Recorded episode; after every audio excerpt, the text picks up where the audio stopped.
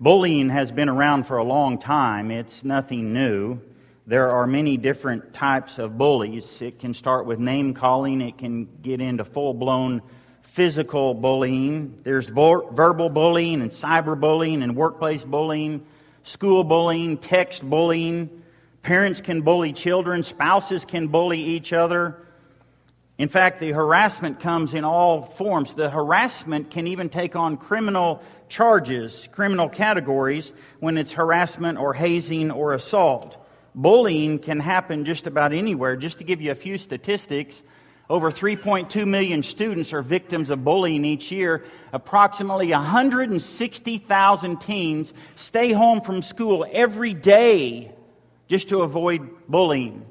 90%, did you catch that? 90% of fourth through eighth graders report being victims of bullying. Maybe you've been the victim of bullying at some point in your life if I just mention bullying, it probably stirs up some emotions. Somebody probably comes to your mind and it was not a good time in your life. People get bullied because of race, color, because of disabilities, because of weight, being overweight, being underweight. People get bullied because of lack of athletic ability, because of appearance, because they wear glasses, because they're the new kid in school. Their clothing is not like other people's clothing. They get bullied because of gender, because of sexual gender, because of religion. People get bullied, and bullies are everywhere.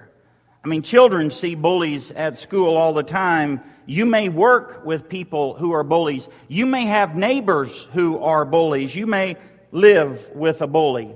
Maybe a parent bullies you. Maybe kids bully the parents. It's not unheard of. They may be rich, they may be poor, they may be wise, they may be foolish. Bullies are everywhere. Bullies are everywhere. Bullies are everywhere, even in churches. Christians can be bullies with the best of them.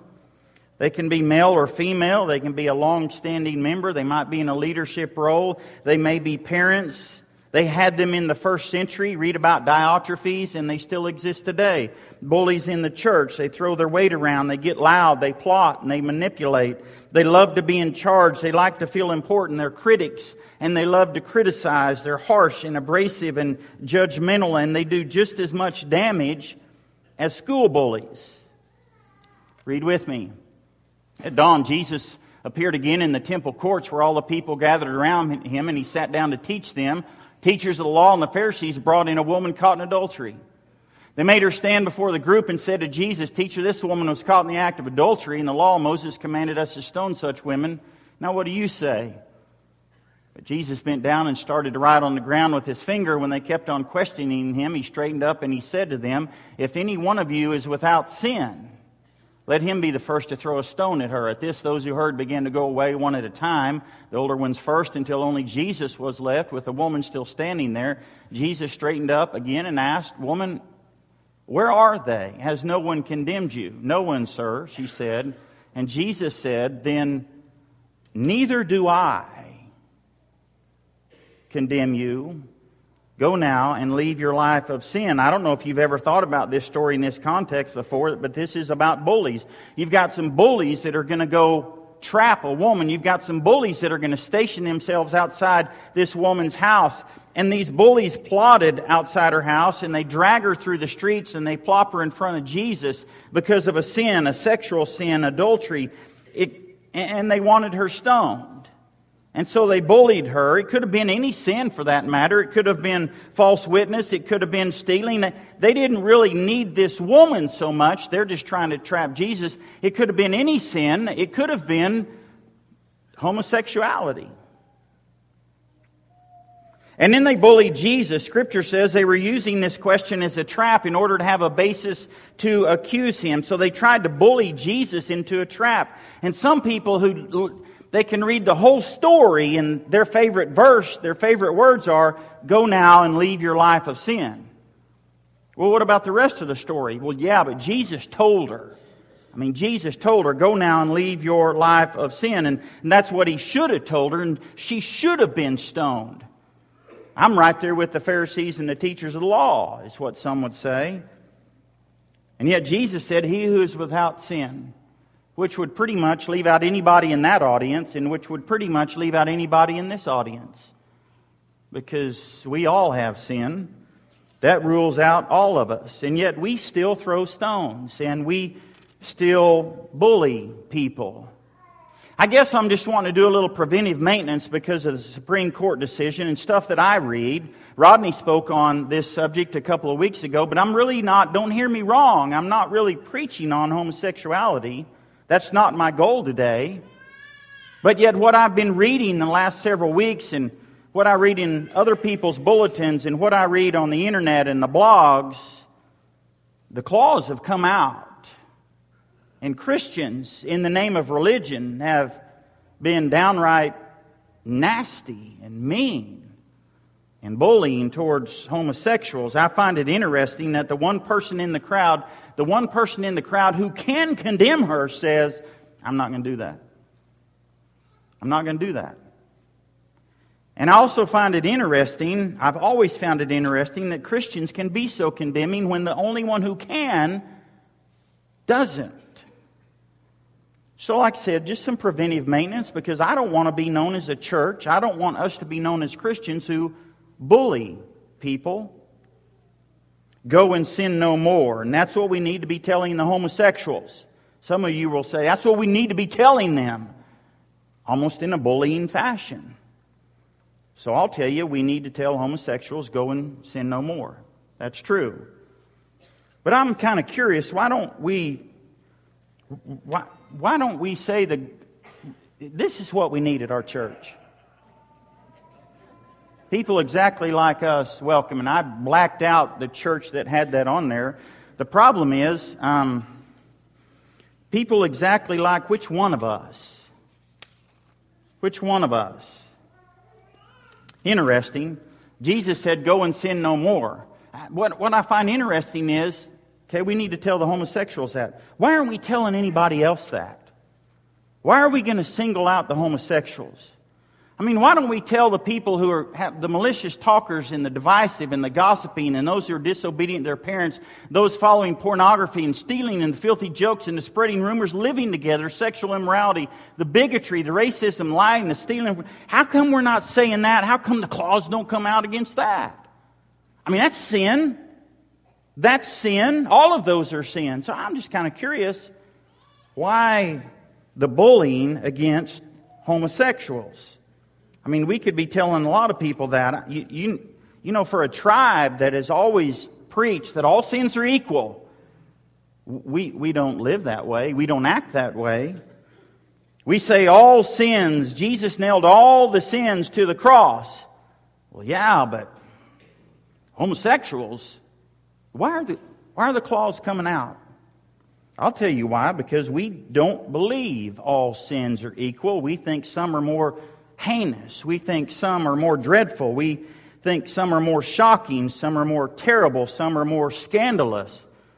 Granted, some are more public and some are in private. Some sins more people know about, some sins nobody knows about. We have people in same sex marriages who want to know hey, are we welcome here? My response is, well, we welcome all these other people. Why can't we welcome homosexuals? Which stirs up emotions in you today, I know.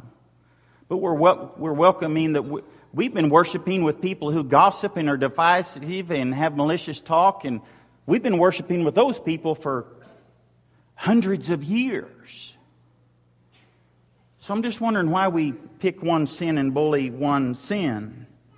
It's kind of interesting, but again, I, I, I just don't know why Christians want to be so harsh and ugly and judgmental and condemning and throwing stones and bullies because I, I don't want to be known as that kind of church or that kind of Christian. I, I, I like the quote by Beth Moore. She said, what's not going to serve us well in this era is arrogance. We have to be willing to stare at ourselves in the mirror and ask an honest question Does anybody out there in the unbelieving world want what I have? Wow. If we have the love and the hope of Jesus and the joy of those who know they're forgiven and the security of those who know they're loved unconditionally and the certainty of those who know where they're headed when this life is over, the answer to that question will be yes. If we're grossly self righteous and condemning and lack humility and gentleness and grace and genuine love, we can't blame their resistance on being put off by Jesus. They'll be put off by us. Listen, I, I, I'll come back to something. So here's my goal today.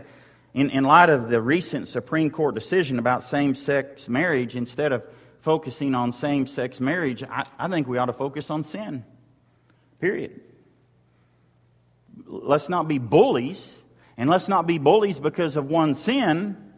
I mean, I, I don't want to sugarcoat our sins because, you know, our sins are not that bad, right?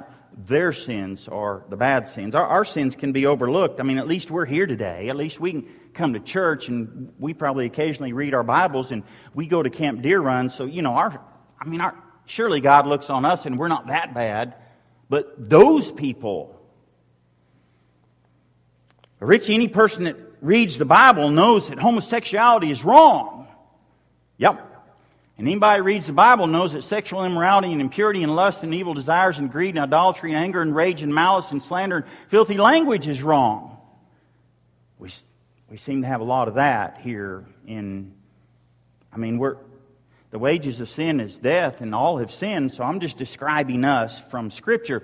Well, well Richie, um, what sexually immoral and idolaters and adulterers and thieves and greedy and drunkards and slanders and swindlers? And I intentionally didn't bold a couple of categories because I don't want to single out just the homosexuals and the prostitutes. I'm trying to illustrate there's a lot of other sins that are wrong too. And anybody reads their Bible knows that the acts of the sinful nature are obvious. I'd have to bold that whole thing sexual immorality, impurity, debauchery, idolatry, witchcraft, hatred, discord, jealousy, fits of rage, selfish ambition, dissensions, factions, envy, drunkenness, orgies, and the like. Are, are you going to pretend to tell me that doesn't exist here too? We know it does. We know it does because we're all sinners. And if we read the Bible, we know that we all sin. I, I, don't, I don't know if you've ever heard it this way before. I don't know if you've ever thought about this before. I'm, I'm sure you've heard it, but I don't know what your sins are, but your sins nailed Jesus to the cross. If you were the only person on this earth and you sinned, Jesus would come and died for you. And so your sins nailed Jesus to the cross. All those sins that we just read in Scripture nailed Jesus to the cross. All those sins that we have. So here's what I want to do today. I just I want to talk about sin. I don't want to highlight one sin. Again, this is not a sin on homosexuality. This is not a sin to back off of preaching the truth. This is this is a sermon on sin because it exists. Not a real popular sermon because it kind of applies to all of us. I preached um, last Wednesday at West Erwin in Tyler, and a gentleman came up afterwards and he said, I'm so glad you preached that sermon for my wife.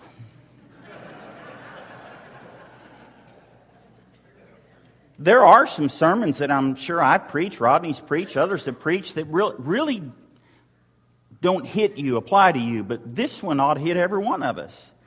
So let me just talk about sin a little bit, and I'll just put the cross up there with a lot of sins on it. Let me define what sin is. God's called us to live a certain way, and if we don't live the way God has called us to live, that's called disobedience. It's called willful rebellion. It's called wickedness. It's called sin.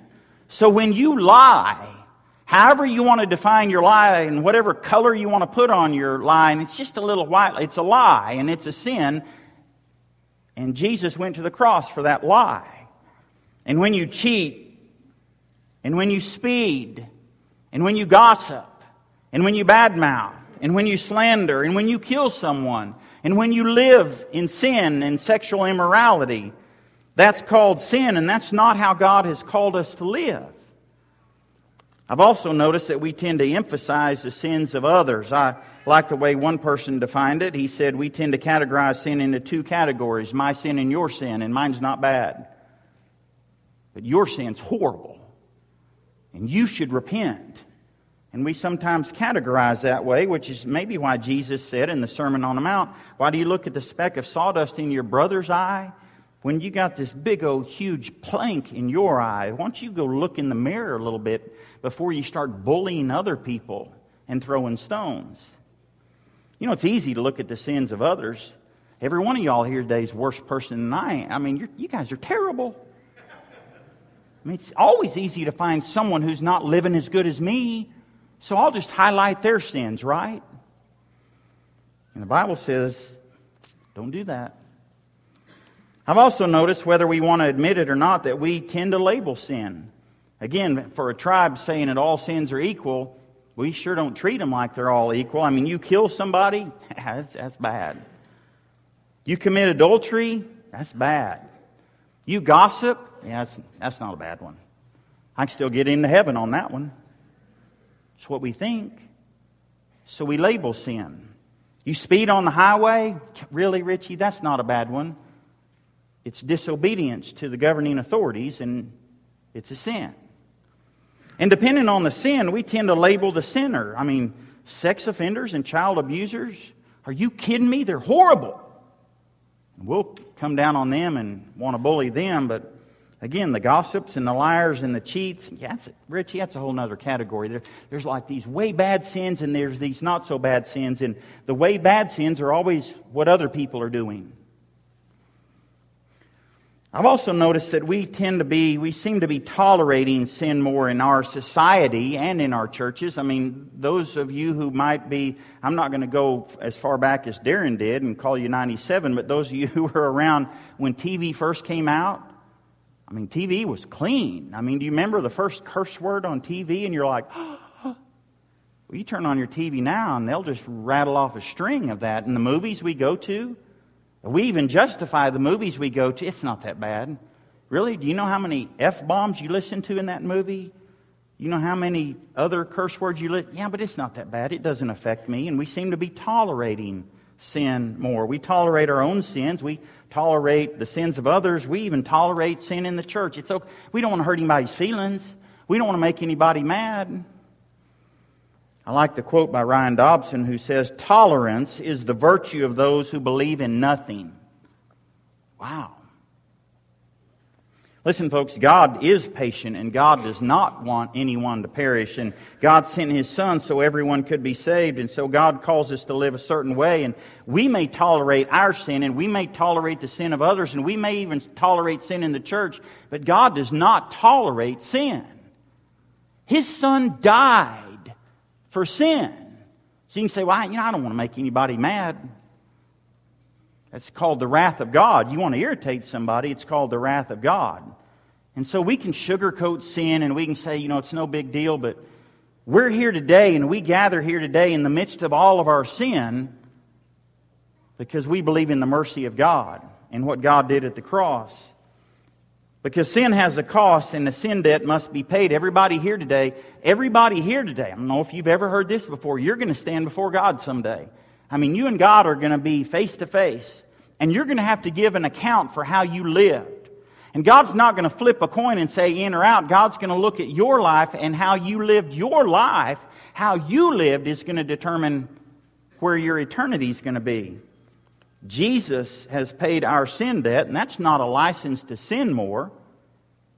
That's not a reason to live any way you want. The fact is, Jesus paid our sin debt. So that doesn't mean you can go do whatever you want to do.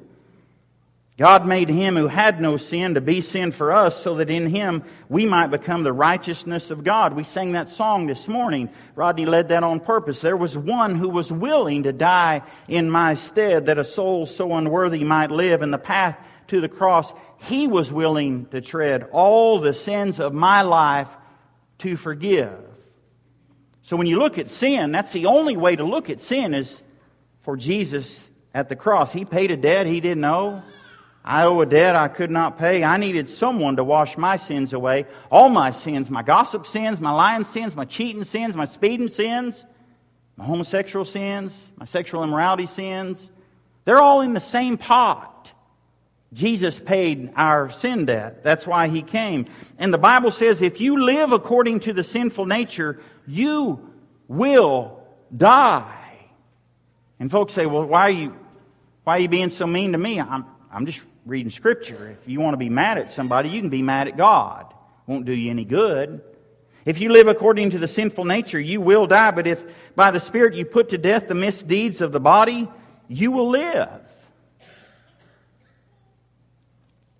I find it interesting that the more I preach, I to the same audience, I feel like I have to explain myself. So, just to explain myself, so Richie, I guess you're for same-sex marriages. That's what you're doing today. Is you're defending this? No. I've got homosexuality in my family. Kelly's got it in her family. It's, it's very real to us. Listen, folks, um, I do not believe same sex marriages are biblical, and I, I won't perform one. And I believe that homosexuality is a sin just like every other sin. And Jesus needed to die on the cross for all of those. So, how can I highlight whether the Supreme Court has authorized? Do you think homosexuality didn't exist in the first century? I mean, read about all the Roman rulers. My goodness. What an interesting bunch of sinners. I mean, homosexuality didn't just show up because we were born. We're called to honor God. We're called to, called to follow God. God said, Look, if you want to be my people, if you want to wear my name, if you want to be Christians, then I want you to live a certain way. And no matter your sin, homosexuality or drunkenness or malicious gossip or pornography or adultery, sexual immorality, idolatry, greed, hatred, jealousy, fits of rage. My words to you from God, regardless of your sin, and God's words to me are go and sin no more. Listen, the good news of the gospel. Listen, folks, we're not going to get anywhere arguing with homosexuals about whether they were born that way or not. You can listen to Lady Gaga all you want, and she may say, I was born this way. You're not going to get anywhere with that argument but we can get somewhere with the argument that the, the Word of God has the power to call us out of any lifestyle. And the call of God and the call of Jesus is really pretty simple. Whatever your sin, you don't have to live that way anymore. You don't have, you know, I'm not, not going to argue whether you're born that way. You know, I, I've, I've known 60, 70, 80 year old people in the church that are not homosexuals, but lie and cheat and gossip, and they'll say, That's just the way I am. Okay, you don't have to live that way because Jesus wants to set us free. And Jesus has the power to set us free. And God has the power to remove any behavior or addiction or sin in our lives. You don't have to live that way. If you want to live that way, it's your choice. And Scripture says you will die. But Jesus says, How about I call you out of that lifestyle? Whatever the lifestyle, whatever the behavior, whatever the sin, whatever it is that's going on in your life, Jesus says you don't have to live that way. And that's the good news is Jesus can rescue us from any behavior, any addiction, any sin. For God so loved the world that he gave his one and only Son, that whoever believes in him shall not perish but have eternal life. For God did not send his Son into the world to condemn the world, so why are we? Why are we condemning some sins? I, am not saying we are. Again, I'm just doing some preventive maintenance. We don't want to be known as a condemning church. I don't think we want to be known as something that Jesus wasn't known for. So if Jesus didn't come to condemn but came to save, how about we preach Jesus? I think the Bible's pretty clear. You preach Jesus and don't judge. God will handle that. You preach Jesus, you don't judge. I believe all sinners need Jesus, period. Regardless of the sin. I don't think they need condemnation. They get that in the world on a daily basis. I don't think they need to be judged. They get that in the world on a daily basis. I don't think they ought to get that at church. I don't think they need someone throwing rocks at them. I don't think they need to be bullied. Paul says, Put off your old self, which belongs to your former ma- manner of life and is corrupt through deceitful desires, and be renewed in the spirit of your minds, and put on the new self. I mean, Jesus calls every one of us. I mean, some of y'all need to be set free today from something. Sin's got a hold of you, it does every day, and You need Jesus to set you free. The church of all places, the church of all places.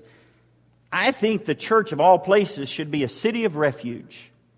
A place where people can come and find acceptance, a place where people can come and find the love of God. But let me tell you something love does not command that I accept your sin.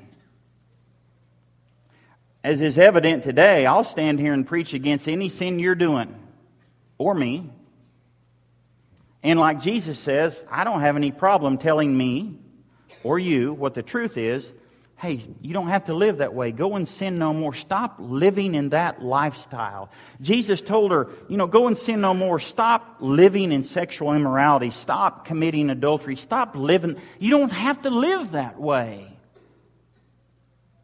So love commands that I love you. Love does not command that I tolerate. Love doesn't tell me to bully. Love doesn't tell me to condemn. Love doesn't tell me to judge. But love does command that I preach the truth. And so if you're worshiping here today, I don't, I don't know your sins. We cover them really well, don't we? I mean, I wore a coat just to especially cover up some of my sins. We cover up really well. I don't know what your sins are. So I'm not picking on you. I'm preaching the truth. That regardless of where you are in life and regardless of your sins, and I don't need to know your sins, but regardless of your sins, Jesus' invitation to you is hey, you don't have to live that way. Go and sin no more. So again, instead of picking on one sin, how about we call sin sin? Because any sin nailed Jesus to the cross. And that's enough reason to change our lifestyle. So we offer the invitation of Jesus today. It's a call to live in freedom. It's a call to live without the shackles of sin, the power of sin in our lives. I mean, baptism's more than just getting wet. Baptism's more than just changing your name to a Christian. Baptism, according to scriptures, when the Spirit of God comes into our lives, you can't overcome sin without the power of God. But when you're baptized and you receive the Spirit of God, you're able to say no. It teaches us to say no to ungodliness. And we're able to overcome because of the power of God in our lives. And everybody in here needs that today. So I don't want you to be defeated by sin. I don't want you to be overcome by sin, regardless of the sin. And whatever your sin is, if you're looking for God, you're welcome here. But as you're looking for God, you need to look at the truth. And if Jesus slaps you in the face and says, All right, listen, go and sin no more, then that's a call for you to live a holy life. So don't hasten anymore. Resolve today to put Jesus on in baptism. Make a decision today that whatever life you've been living, toying with some sin, those sins that nobody ever sees, those sins that you can do in private, those sins that nobody ever is going to know about, God knows and he sent his son to the cross for all of your private sins. Whatever your sin is today, will you put it behind you and put Jesus on in baptism and put Jesus on as your Lord and Savior? If you need to respond to the invitation, please do so as we stand and sing.